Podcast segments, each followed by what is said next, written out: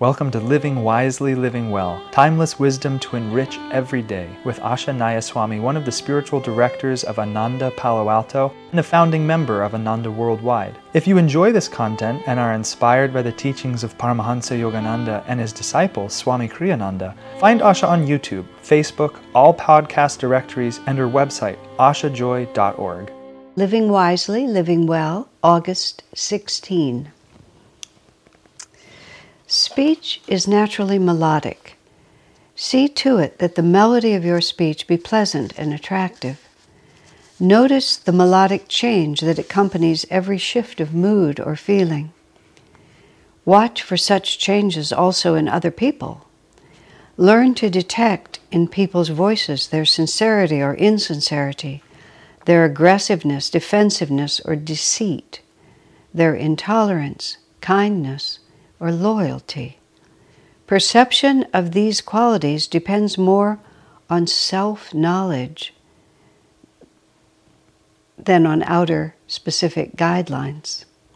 Some people can tell a lie so convincingly that even the discriminating may at first be fooled. There are also melodic patterns induced by environment and upbringing. Take such cadences into account, to see whether the melody of a person's speech is conditioned or spontaneous. Oh, Swami, Swami mm, studied voice and acting and, and consciousness. And a few um, days ago in the August, I believe in the August commentaries, Swami was talking about um, just the general sound of your voice and trying to make the sound of your voice uh, important and in, when I was commenting on that, I was just talking about we are sound vibrations. So sound sound penetrates us differently. That's one of the reasons that music has such a profound effect on us. When you look at a beautiful painting, it can deeply affect you, but you're you're looking at it, the light of it is coming into you. But sound is actually what we're made of esoterically. This is the Om vibration that's talked about in uh, the esoteric of, of yoga. So we are vibration, we are the word. And that's physical speech affects us profoundly. Music affects us even more profoundly because we literally vibrate with it. It's not it's not a second-hand experience. It doesn't it doesn't we think it goes through the senses, but it doesn't go through the senses as much as things that come in through the eyes do. So people's voice actually voices actually have a, a physiological effect on us. And so it's very um, helpful working with oneself and also to learn about people and how they affect you by paying attention to this. And very interesting, Swami says, being able to understand the meaning, the implications of different melodic patterns he's talking about now, not just tones, is more a matter of self knowledge, he said, than specific guidelines. This means this, that means that. Because if you if you understand your own feelings, you have the capacity to objectively perceive them in others. If you're twisted up about your own emotions and feelings, then this um, wave of confusion comes in you when you want to understand others.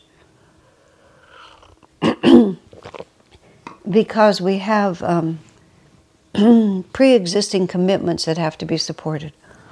Yogananda put it simply when he said, reason follows feeling.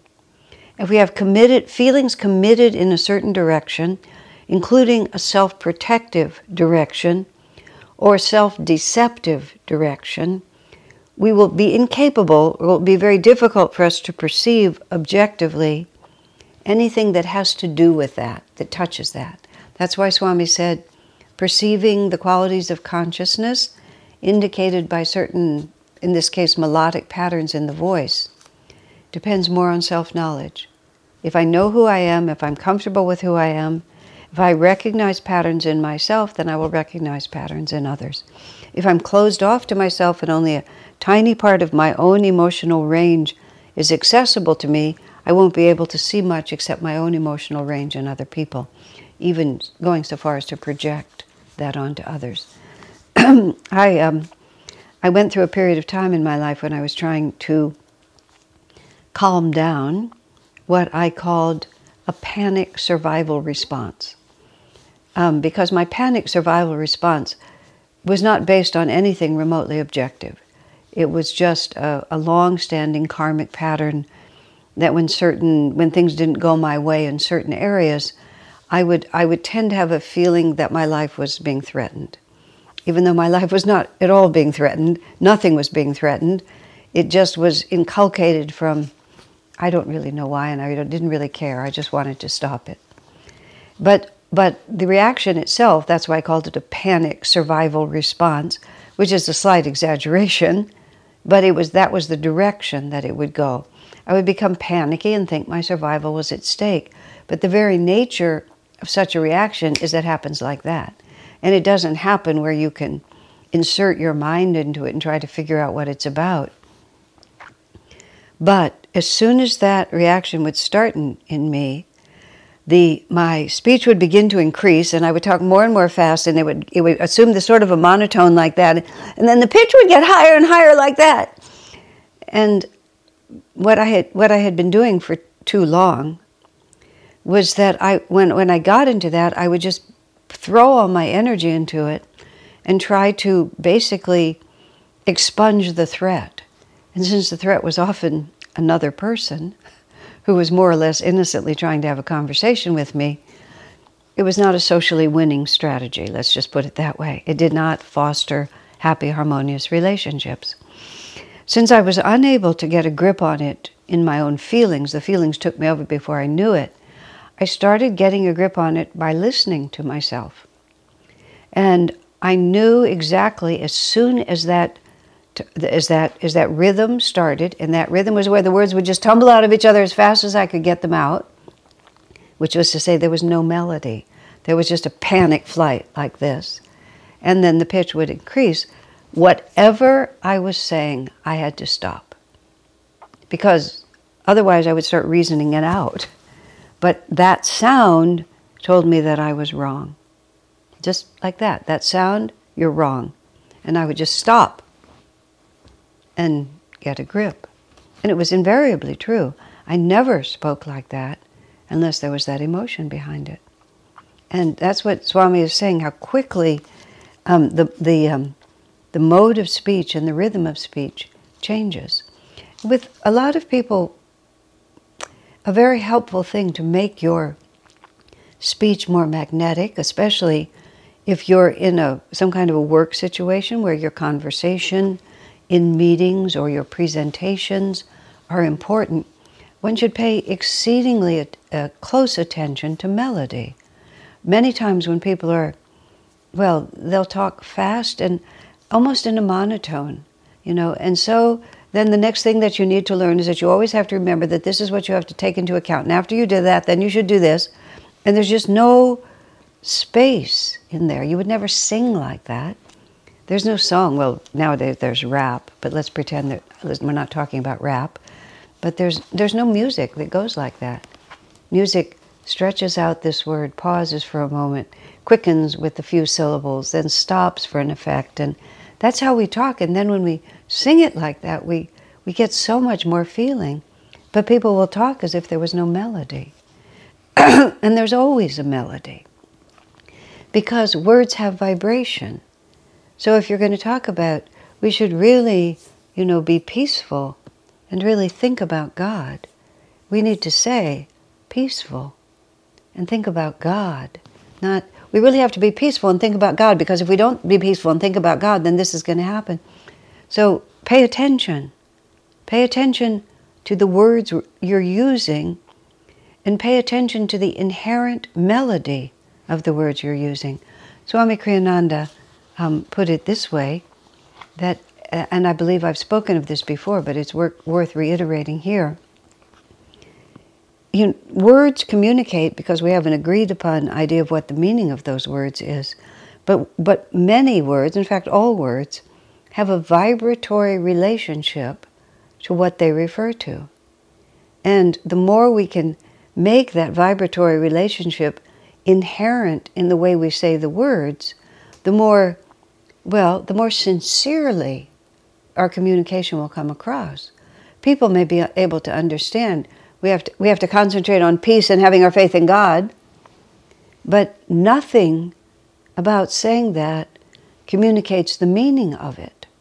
Whereas if you say the word peace with a feeling in your heart and with a picture in your mind, and, and not a tickle in your throat, which is what I have right now, which is making it harder for me to say it. So let me cough the tickle out.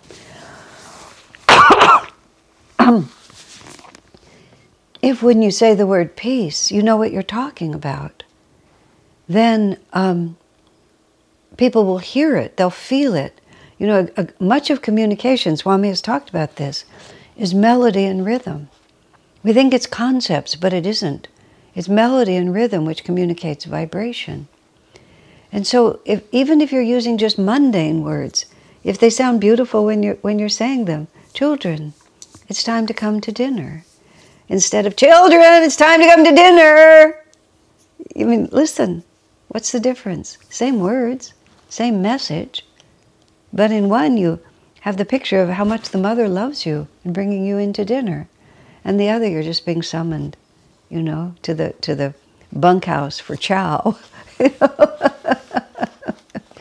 melody also has to do with taking the time to actually feel what you're saying. Now, I've always been a person who used to be a person who talked really, really fast. When we, we were all first starting at Ananda to practice giving classes and so on like that, I always won the word per minute prize. I could always say more in less time quantitatively, but not qualitatively because when the words were falling all over each other, I wasn't even hearing them. I was just hearing them in my own mind, but not hearing them as communication. I, there, was, there was a quality of Swami Kriyananda, and sometimes it would make me impatient. I have to be honest and admit it. But Swami was always very deliberate in his speech. Now, there are, especially the early recordings of him, he, he could do the word per minute thing like none of the rest of us could do. But he never lost melody when he was doing it.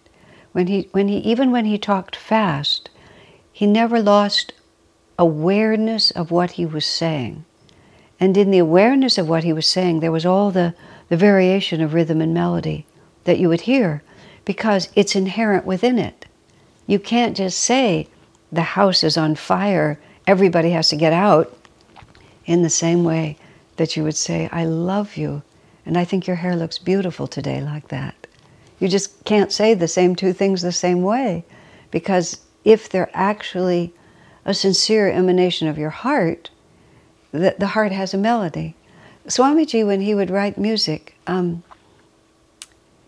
he, he would always, in almost all cases, the one exception being when he wrote the recitatives for his oratorio, The Life of Christ, he, he wrote the words first and then put them to melody because they were to progress the plot of Jesus' life forward and they were biblical ideas that he needed to pull out.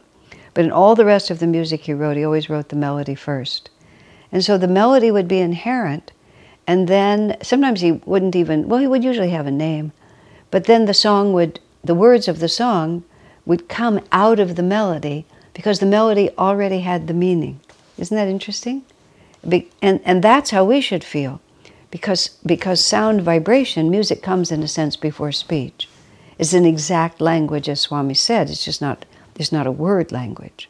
But we all we often talk about God has a unique melody to sing through each one of us. And that melody is, is deeper than our words.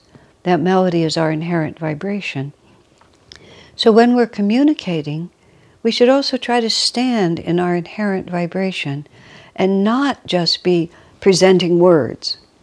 We should also be presenting whatever is in my heart that I really want to communicate with you because that's what people will hear.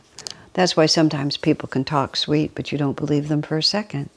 And of course, if people are joking, they can say, Oh, you're just terrible. I absolutely hate you. You know, but you know right away that you're not being hated at all. You're being teased out of love. Because that's what the whole melody, that's what the whole vibration of it is.